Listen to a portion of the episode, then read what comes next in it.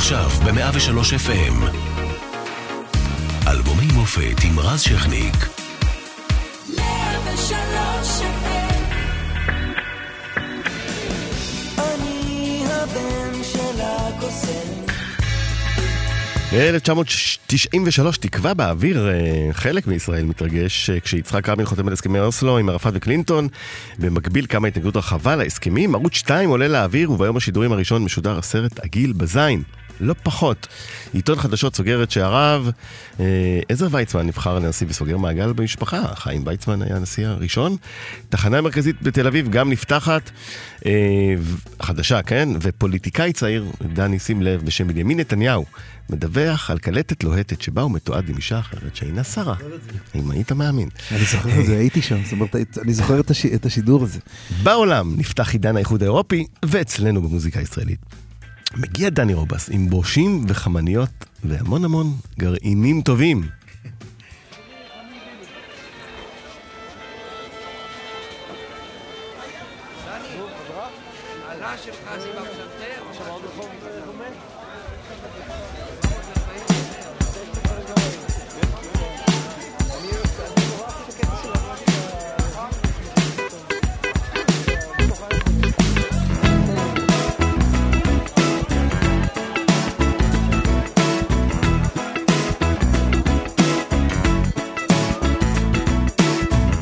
צריך לבוא בזמן, אני יודע, ולכל יש משמעות. מאה אלף פרשנים יושבים על כל מילה בשביל למצוא את המהות. ובשבת יושבים על תנועה עם הילדים צולעים בשר ומשמינים, ואני יושב על היציע ומפצח גרעינים. פה פה פה פה פה פה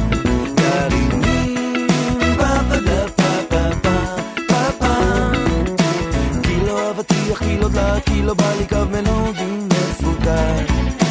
בנייר החום אני עוטף את האמת ומכדרר איתה לסל. בצי מכוניות עומד בצומת רעננה וקללות מהשכנים, ואני על הרמזור למעלה ומפצח גרעינים. פה פה דה פה פה פה פה גרעינים. פה פה דה פה פה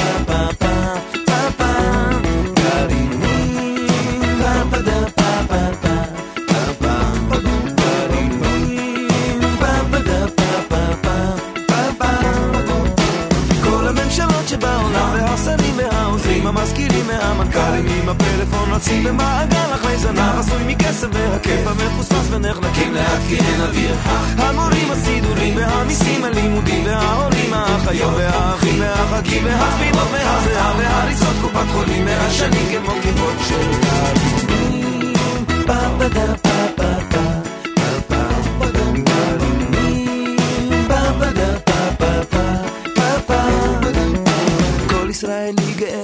לפצח ואת הקליפה לירוק. והפטריוט הכי גדול מביא אותה בקשת והכי רחוק. אין יותר רגוע מברידים בוטים במצח במסדר העצבנים. אז אני שורק לי שיר ביבי ומפצח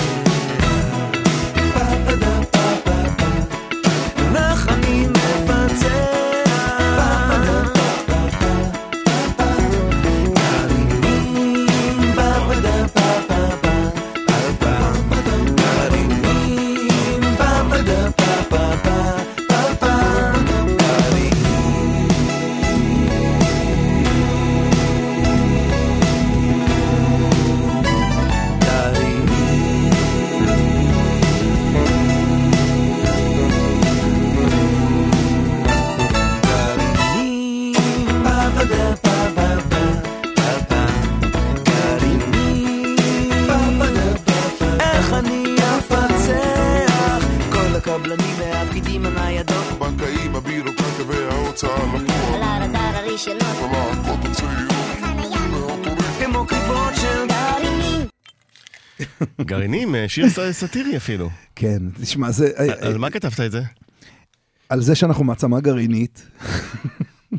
אה, אני נורא אוהב שירים מהירים. אני פריק של, אה, אתה יודע, היא התיישבה ליד פסנתר כזה של דני סנדרסון, וכאלה שירים, אה, טנגן, מכאן שבו, שירים כאלה זה שהמילים, באמת אה, מלא נכון. מלא מלא מלא מילים. עכשיו, הכוונה שלי, אני, יש, יש לי צד שנורא אהוב אמור ונורא קליל, שבשירים, ברוב האלבומים שלפני כן לא בא כמעט לידי ביטוי, זאת אומרת, זה אלבומים נורא רציניים ונורא פנימיים ונורא אישיים. והייתה לי תחושה שאני רוצה להראות צד כזה. גם, חוץ מאשר, אתה יודע, בקטעי קישור בהופעה, להראות את זה גם בשיר. ואני חושב שבשיר הזה יש משהו, ב- משהו בהומור עובר.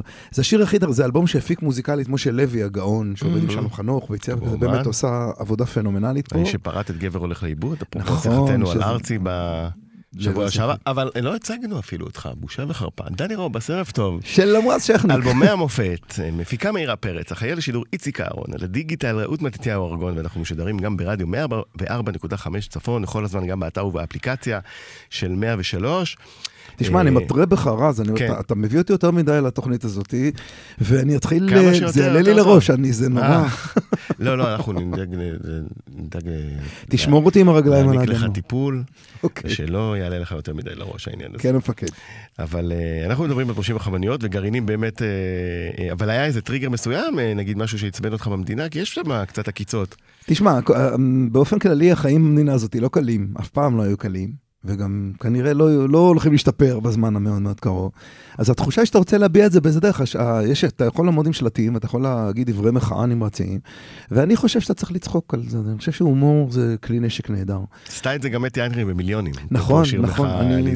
מוצא הרבה קווים uh, במקום הזה של uh, מחאה עם טנג אין צ'יק, יפה. שנקרא. גרעינים הפך ללהיט גדול מאוד, כן. אולי הכי גדול מתוך האלבום. נכון. באמת אי אפשר היה שלא לשמוע אותו בכל תחנה.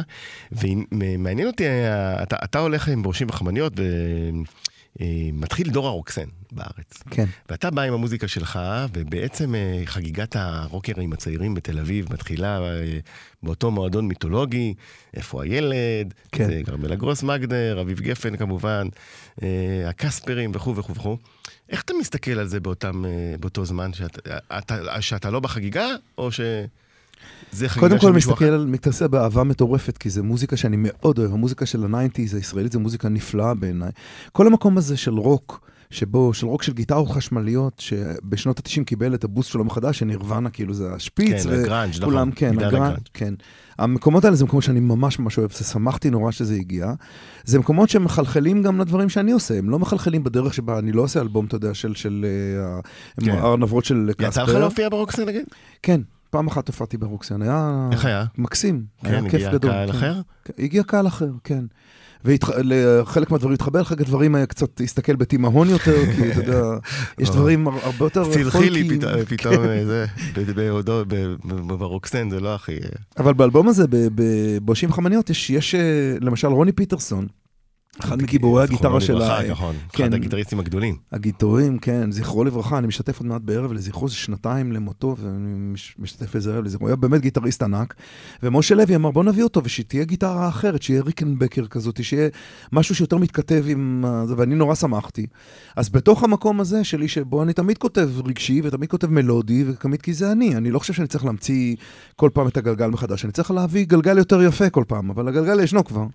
אז התחושה שלי הייתה שזה מת, מתמקם מאוד יפה במקום הזה. תשמע, גם אלבומים של שנות ה-80 שעשיתי, זהו, לא התכתבו עם מוזיקה של דיברנו ה-80's. בשבוע שעבר על האלבום שלך אה, בגוף ראשון, וסיפרת שרצית אלבום קטן אה, אחרי ההצלחה אה, המטורפת של חושר, של בדרך אל האושר, וכמובן איך הוא שר, אה, שהיה להיט מדינה, ובבושים חמניות, שוב הגעת לאלבום להיטים בעצם. כן, אני, לא חושב שהם... בכוונה? התכוונתי, לא, כיוונת? לא, לא, הפעם לא גם לא. התכוונתי לזה, לא. הכוונה הייתה, כולם חיכו, כי uh, יש שם הרבה קהל בחוץ שמחכה. אפילו את בגוף ראשון, שנחשב, אתה יודע, פחות מצליח, בדרך כלל שקנו עשרות אלפים. והיו המון הופעות ודברים, זאת אומרת, אנשים חיכו לשמוע את מה שאני רוצה להשמיע. ואני הרגשתי שאני צריך לא רק לספק את זה במובן של לספק להיטים, אלא שיש לי איזה, המשמעות שלי, הרזון דטרה שלי בעולם, הזכות הקיום שלי, זה המקום הזה שבו אני כותב שירים ומוציא אותם לאנשים, ולפעמים מתחברים, לפעמים פחות, זה בסדר גמור. אז הכל בער נורא בפנים, ובראשים חמניות יש אוסף נורא גדול של שירים אקלקטיים, שירים אחרים, כל מיני כזה, ומשהו בהפקה של משה לוי צריך לגבש אותם לאלבום הזה, אלבום שהצליח. הצליח מאוד. כן, ו- במכירות, כן. אני שמחתי שהוא הצליח, אני, אני לא נגד הצלחה, אני אוהב להצליח. כן, בין, אה, אני לא אוהב בקריירה- לה- בקריירה שלך, רפי ארכיון הוא אה, במקום מאוד גבוה מבחינת מכירות. נכון, אני, אני, אני, יש משהו ברכבת הרים הזו של uh, קריירה שאני אוהב. אני אוהב גם את המקומות, ה, שזה, את הירידות, לא רק את העליות. כן, אם- אם- אני, המשפט האהוב עליי אם אתה ביקום, מספיק אה, חזק לקלוט את זה טוב. זה עניין, נפשית. של, עניין נפשי. כן. גם ניסיון. אני, אתה יודע, אני אופטימיסט הפוך. אני, אני תמיד חושב שהכי גרוע יקרה, ואז אני מופתע לטובה. כל החיים אני מופתע רק לטובה. אבל המשפט האהוב עליי ביקום זה משפט של צ'רצ'יל, שאמר שהצלחה גדולה זה לעבור מכישלון לכישלון בלי לאבד את ההתלהבות. כן. אז אני מתלהב, אני עוד מתלהב. אני הרבה הרבה שנים אחרי ואני עדיין מתלהב. אולי כי אתה הבן של הקוסם. או, איזה מעבר, ממש. קשה.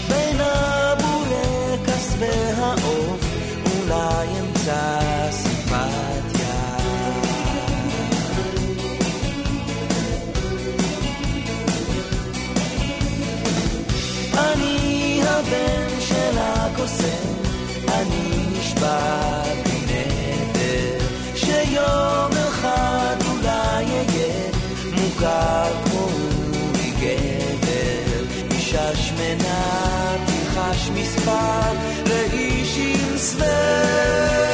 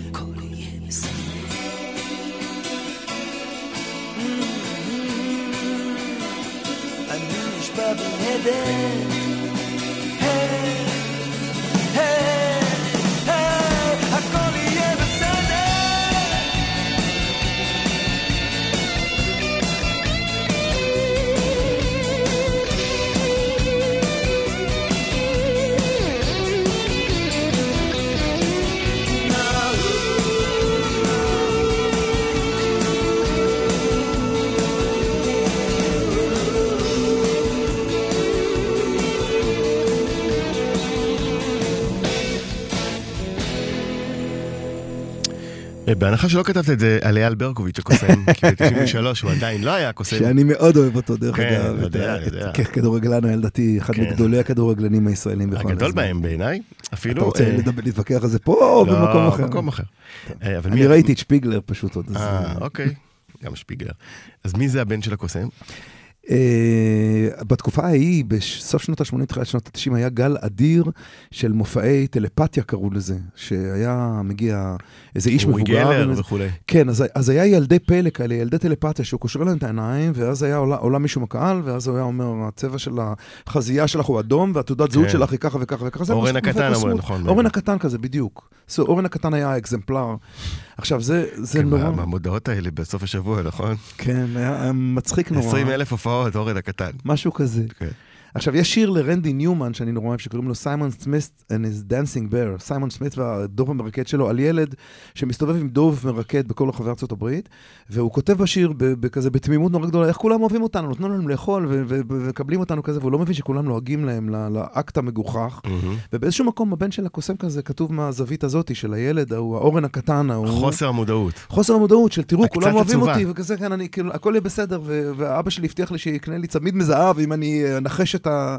כל מיני כזה, ויש בזה משהו נורא נורא תמים, משהו נורא נוגע ללב, כי אתה מבין שאתה לא רוצה לפוצץ את הבועה לילד. גם אתה ההוא. מבין שלא הכל מצד שני יהיה... אתה מבין שכן. וגם אתה מבין שלא הכל יהיה בסדר כנראה. שלא הכל יהיה בסדר, כן. כן, אבל זה בסדר, כי זה נאמר שהכל יהיה בסדר, ואתם תבחרו לבד אם יהיה בסדר או לא. אה, בסדר גמור. יהיה בסדר. אז זה הבן של הקוסם, אה, והנה עוד שיר אה, שאני מאוד אוהב בקריירה שלך, אה, אני מדבר.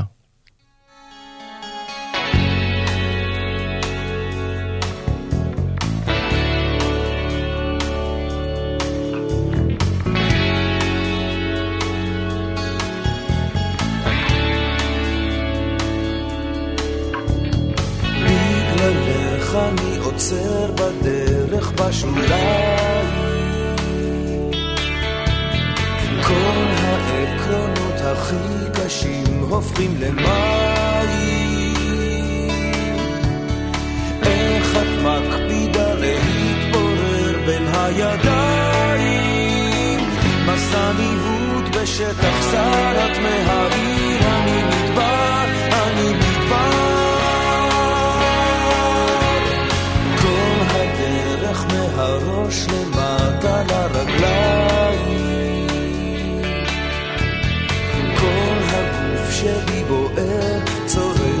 צורח לשמיים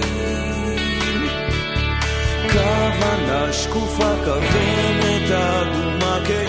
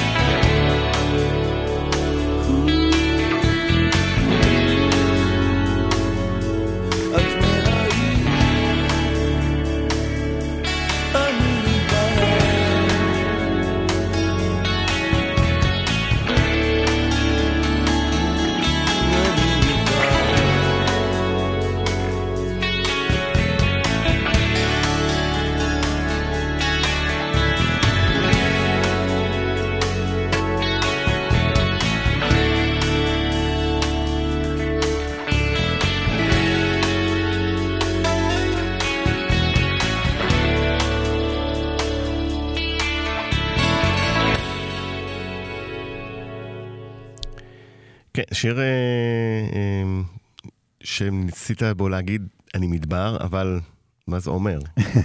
חם, קר? גם חם, גם בחום וגם בסוג של בדידות. אני חושב שזה שיר בדידות די, די אולטימטיבי. זה שיר שכתבתי בעצם, כתבתי אותו כמה שנים לפני זה, ויש ביצוע עם מילים קצת אחרות לזמרת שקוראים לה אסתי כץ. כשאנשים רצו שירים שלי בזמנו, כשיצא, כשהתחיל בדרך אל האושר, ואיך הוא שר, אנשים נורא ביקשו שירים, ואז הגיעו כל מיני שירים מכל מיני מקומות שלא הגיעו לרדיו. והשיר הזה נשאר, ונורא אהבתי את הלחן שלו, ונורא אהבתי את המוטיב הזה של אני מדבר, של התחושה שאתה מרגיש אה, יבש ועם סדקים בתוכך, ויחד עם זה, עם המון המון חום. ויש משהו, אני נורא אוהב את השיר הזה, אני שר אותו עד היום בהופעות. עובד יפה. הוא עובד מאוד מאוד מאוד יפה. יש משהו ב"אני מדבר, אני מדבר", בחזרה הרפיטטיבית הזאת, שכאילו מישהו מכה לעצמו על החזה ומנסה להג, להגיד שזה בסדר, אני מבין שזה מה שאני, אבל זה לא מה שאני רוצה, אני רוצה משהו אחר. לא רוצה להיות מדבר, רוצה להיות גליל ירוק. מהלופ, מהלופ הזה.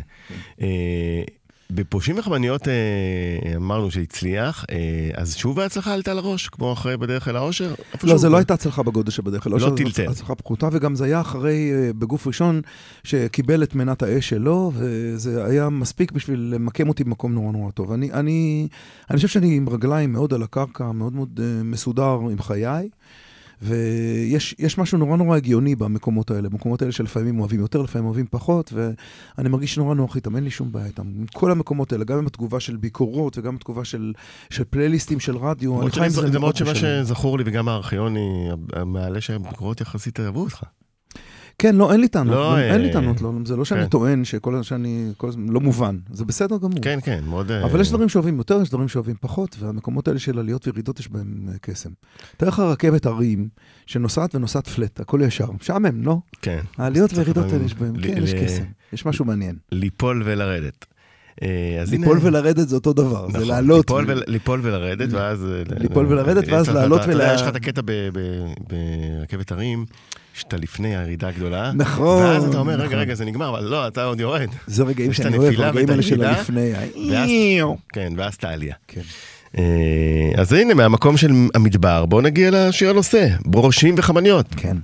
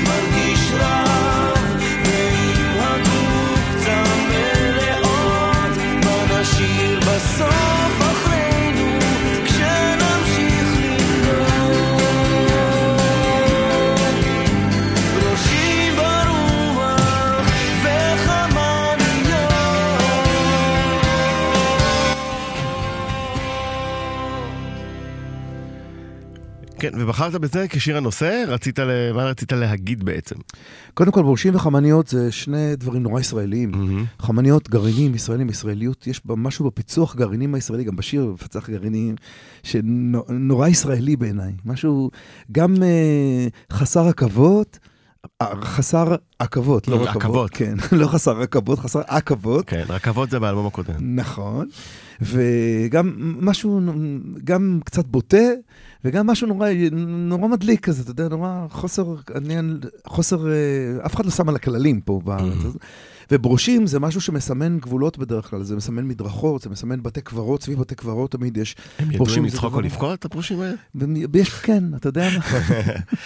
באמת שיר נפלא. אה, זה אתה משהו, אני חושב שב... הדליפו לי, הדליפו לי מקורות טובים, שאתה חוגג 40 שנה למסגרות, נכון. בשוני בקיץ. נכון, ביולי, ואתה יודע איזה אושר גדול. קודם כל.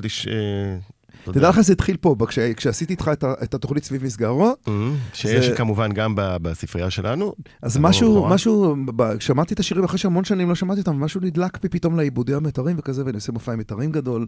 מתי כספי. שעשה איתך את האלבום יהיה? אני מקווה שכן, ביקשתי ממנו, אם הוא יהיה בארץ הוא יהיה.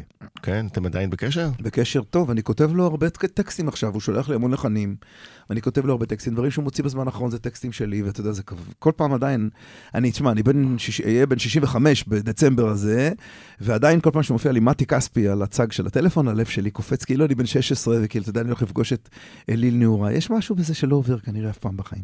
כן, זה... טוב, ומתי כספי הוא באמת גאון מוזיקלי. מה, עוד משהו על בורשים וחמניות, קטן, זה שיר על, על שני אנשים שקובעים שהם ייפגשו כל שנה באיזה מקום, באיזה נקודה מסוימת, במקום שיש בין בורשים וחמניות, ואיזה מקום, הם כנראה יודעים שהם לא הם נפרדים, או משהו קורה ביניהם.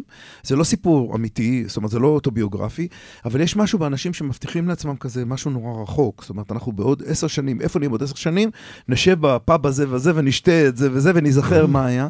אז משהו במקום הזה, ובשיר עשיתי לו happy end, זאת אומרת, אתה מגיע באמת, ובאמת הם נפגשים אחרי המון המון שנים, יש משהו שסוגר נורא מעגלים של אנשים שמתכננים המון המון קדימה. וזה משהו שלא מאוד אופייני לי, תכנון קדימה הרבה, אבל אולי אני מפצל ישראל. לזה בשיר. אה, בעיניי שיר אחד, אה, גם אחד השירים היפים שלך. אה, ותשמע, הייתה גם להקה שהצליחה לא רע באותה שנה, בכלל הצליחה. בוא נשמע להיט גדול מ-93. למען האמת, זה יצא בסוף 92 רשמית. יואו, איזה שיר. אבל זה יצא בדצמבר 92 רשמית, אבל האלבום הזה של דורן דורן יצא ב-93, אז אה, נתנו לשיר את הכבוד. איזה שיר. זה אחד השירים היפים ביקום בעיניי.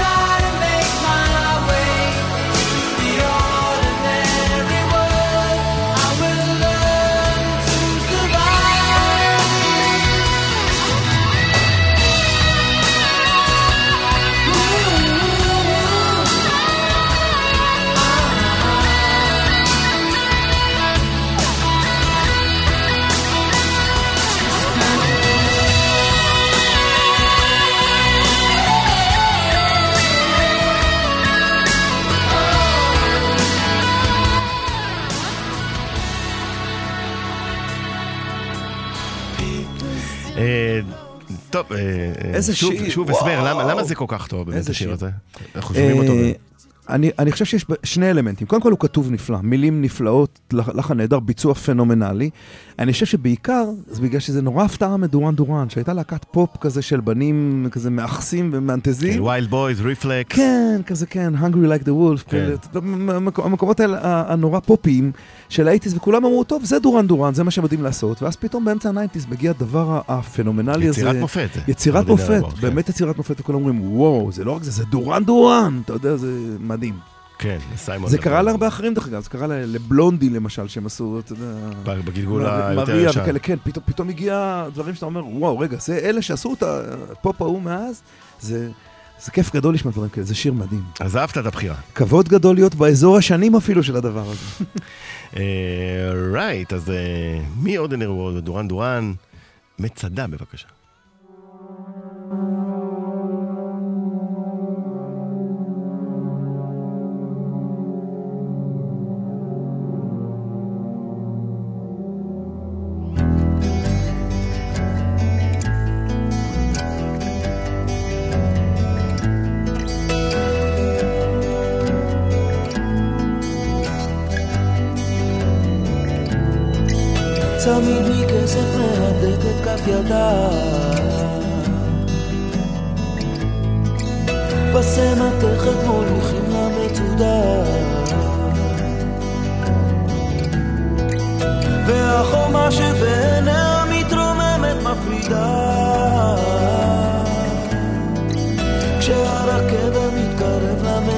love.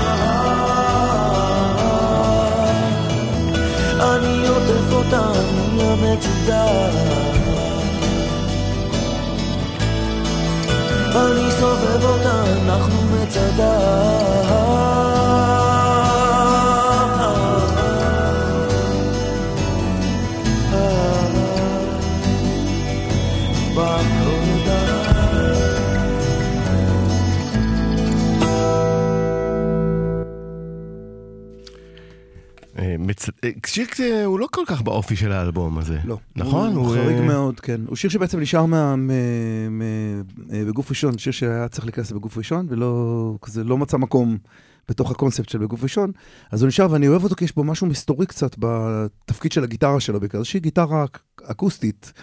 כזה, ומשהו גם במישהי שהולכת ב- ליד המצדה, ואתה לא יודע אם היא מעכשיו או מאז, משהו קצת נעמי שמרי כזה, אתה יודע, אחת הולכת לבדה כזה. חברת ו- התקליטים הייתה בסדר עם זה? זה לא שיר מסחרי בכלל, זאת אומרת, זה לא שיר שמתכתב עם המיינסטרים, זה לא, שיר ממש שאתה לא. צריך לבוא ולמצוא אותו ולהתעמק. יש לי, יש לי מזל די גדול עם חברות תקליטים, שבדרך כלל הם נורא סומכים עליי, והם נותנים לי, אתה יודע, נותנים לי את התקציב של אלבום, אומרים לי, לך תעשה ותביא לנו, אנחנו לא רוצים לדעת.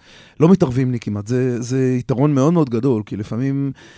אני חושב שזה בגלל, בגלל הגודל שלי, שהוא גודל מידיום, זאת אומרת, לא, אני לא במקום הזה שאתה יודע, שאני חייב להגיע לתקרות של 100 אלף אל, אלבומים, ב, אני מדבר על התקופה ההיא, וגם אני לא במקום שלא מוכר, זאת אומרת, זה בסדר, אתה עושה, אתה יודע שיש את לא, הקהל אבל שלך. נזכיר ש- שזה דווקא בא כמה שנים אחרי שכן מכרת אלבום ב-100 אלף עותקים. כן, אני חושב שבגוף ראשון אבל סידר את העניין הזה. בגוף ראשון, דווקא בגלל שהוא היה אלבום שקיבל הערכה מאוד גדולה, אבל מכר קצת פחות, סידר לחברת תקליטים, עד ארצי הייתה חברת תקליטים שלי אז, וסידר להם את הראש במקום הזה של... פרנסה ניתן יצא לך- מזה? מה- מהתקופה הזאת, מאלבומים הלוהטת? כמעט, אנשים לא מתפרנסים כמעט מאלבומים. אבל נכון. אז, גם אז לא לא, היה היה לי. חוזה שנחתם עוד לפני זה במסגרות, שרק רציתי לחתום, קחו הכל, קחו לי את הבית, רק תנו לי להקליט. מהמם. אז אה, כסף גדול מתקליטים לא קרה, אבל זה הביא הופעות, בעיקר רוב הפרנסה של אומנים זה הופעות, גם אז היה. יש מתי מעט, אתה יודע, שמוכרים אמ, אמ, כמויות מטורפות של אלבומים שחיים גם מאלבומים. כן, אבל אתה יודע, יוצא לי לא מעט אה, לארח כאן אומנים עם אלבומים מאוד גדולים של שנות ה-80, ומה שמפתיע, אולי או שלא, אחרי שזה כבר סיפור חמישי שהם אומרים, לא עשינו מזה כסף. נגיד, דיוויד ברוזה ישב פה על האישה שהייתי. שזה 200 אמר לי, אלף "רז, עותקים. לא כן. ראיתי מזה כמעט כסף. כי החוזים שחתם, אמנים חתמו עם חברות תקליטים, היו כאלה שלא אפשרו להם שום רגולציה ושום בדיקה של כמה מוכרים ושום כסף. החוזים היו ממש מגוחכים, ובסדר. כל העניין של הביזנס היה קצת אחר, אז העולם, הביזנס של המוזיקה היה קצת אחר. עכשיו אנשים נורא מודעים למקום הזה ובאים לחתום חוזים עם עורכי דין וכאלה, ואני חתום אתה- בחברת תקליטים עכשיו שנותנת לי גם חופש אתה מוחלט. היית עושה נגיד וכאלה. דברים אחרת לעומת תחילת הקריירה? בהתנהלות הזאת של מול חברות תקליטים וכולי? אני לא חושב, לא. אני חושב שיש משהו דווקא בקביעות שקיבלתי, וקיבלתי הרבה קביעות בעניין הזה, גם מאומנים, גם מהמרגנים, אנשים שגנבו ממני בכזה המון המון כסף, והתברר אחר כך שאני צריך אתה לשלם מדבר את על זה. זה בנונשלנטיות? לא, גנבו ממני אתה לומד. תשמע, בחיים זה בית ספר, לפעמים אתה חוטף סטירה. וחטפתי כמה שכאלה, ואני חושב שלמדתי מהם טוב. אני חושב שאני אני מי שאני היום, ואני די שלו ושלם עם מי שאני עכשיו, בזכות זה שקיבלתי כמה סטירות לחי, ואתה יודע, זה ניער אותי, ואמר לי, טוב, בוא, תראה איך אתה מתנהל מכאן והלאה, אין שום טעם להלקות את עצמך על מה שהיה נכון, פעם, על מה חתמת. ומה עשית, זה גם לא הגיוני, כי זה אי אפשר להחזיר את זה. זה אנרגיה שאתה צריך להשקיע בעניין הזה, שאתה אומר, טוב, בוא נשקיע את האנרגיה הזה בלהיות יותר טוב אבא, לעשות דברים יותר טובים לאבא.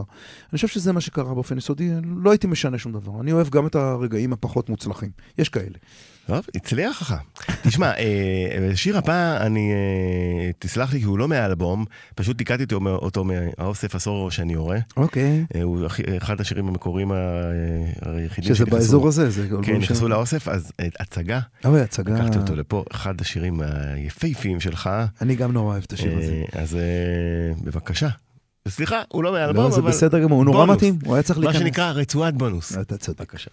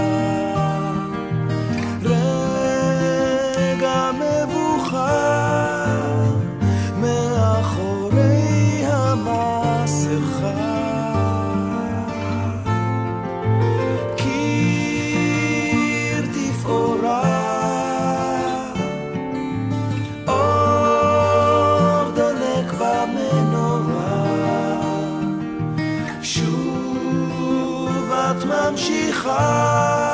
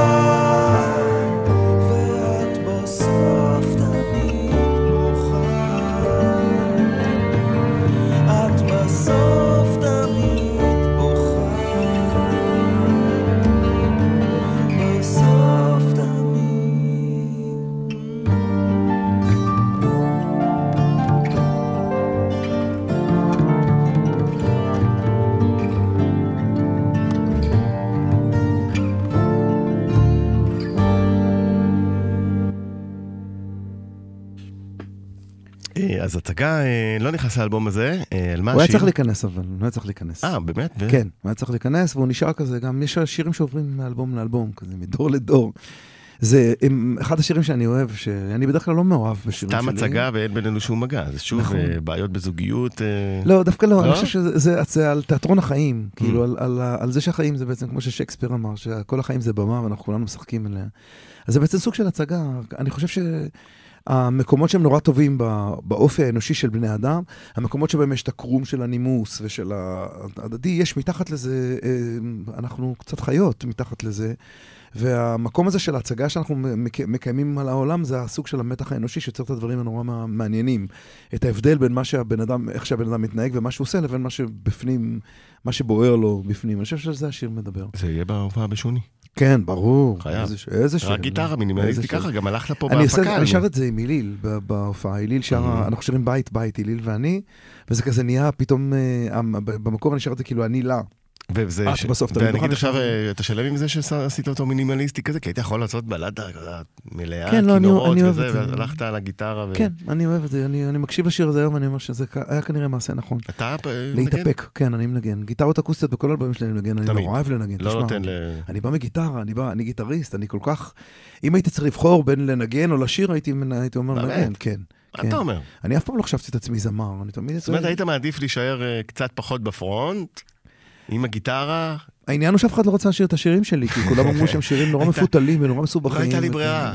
לא רציתי לשיר את השירים שלי, אז הנה. לא, אבל זה, נכון, ניסיתי לתת שירים שלי להמון אנשים נורא מוכרים, וכולם אמרו, תשמע, זה נורא יפה, אבל אנחנו לא יכולים לשיר את זה. זה מפותל, אין בזה אוויר, אין מקום לנשום, אין כל מיני כאלה. תשאיר את זה אתה. אז אמרתי, טוב, אין ברירה, אז אני אשאיר את זה אני. מעולה. אז אה, דני רובס. לא מצטער על זה. ברור. אה, המון המון תודה שהיית פה. בעונג אה, גדול. אנחנו ניפגש באלבומים נוספים, גם בשוני, הללויה. הבאים למסגרות. לא לפני שאנחנו ניתן את אחרי שכל זה ייגמר. משפט אוי, על השיר הזה? זה. זה שיר שמדבר על, על, על הרגעים של אחרי. יש שני שירים שמדברים על זה באלבום, אחד קוראים לו רגע שאחרי, וזה אחרי שכל זה ייגמר, כאילו בתוך בלגן גדול שאתה נמצא, ובתוך איזו תנועה או עבודה נורא קשה או כזה, אתה תמיד חושב, מה יקרה כש, כשהכל ייגמר? המקום הזה שבו אתה תמיד אומר לעצמך, אני מתישהו, אתה אמרת לי מקודם שאתה רוצה לגור שנתיים בניו יורק. כן, נגיד, נכון, אני אעשה את זה. זה אחרי, אתה אומר, אחרי שזה ייגמר, אחרי שהבלגן הזה וה- וכל הכתבות, כל מה שאני צריך לעשות ייגמר, אני אלך לגור שנתיים בניו יורק. אז אחרי שכל הבלגן ייגמר, אז אנחנו נשב עם, עם, עם כוס קפה ליד ה... כזה, עם כוס יין טובה ליד האח, ונתחבק ונרגיש את חום הגוף, ואז אחרי שזה ייגמר. יפה יפה. אז הנה זה אופטימי. דני רובס, תודה רבה. תודה רבה, אז אחרי שכל זה ייגמר.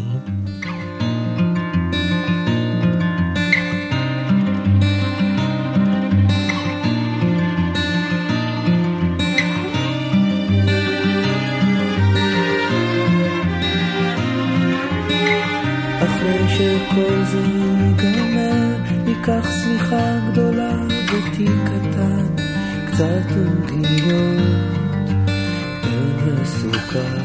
נמצא פינה שאף אחד עוד לא חילל להתפנק בה עד מאוחר, איך שנבחר. עד שנבער.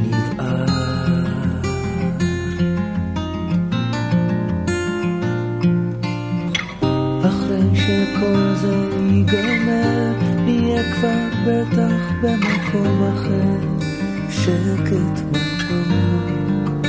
אל תתקרבי, ומשהו אני לא יודע מה, יבשיל בי כמו בקצה ענף, עץ החיים.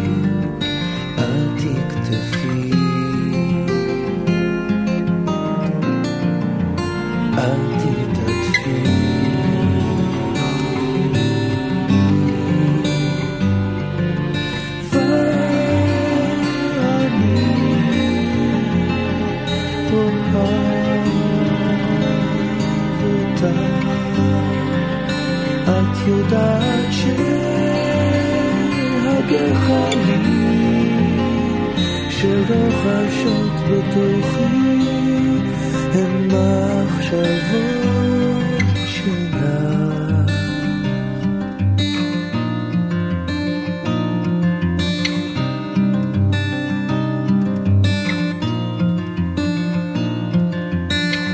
אחרי שכל זה ייגמר, נהיה הרגש שעומד לפרוץ הדק דרום. קפיץ משתחרר, אני ארצה אותך כמו שאף פעם אף אחד עוד לא רצה,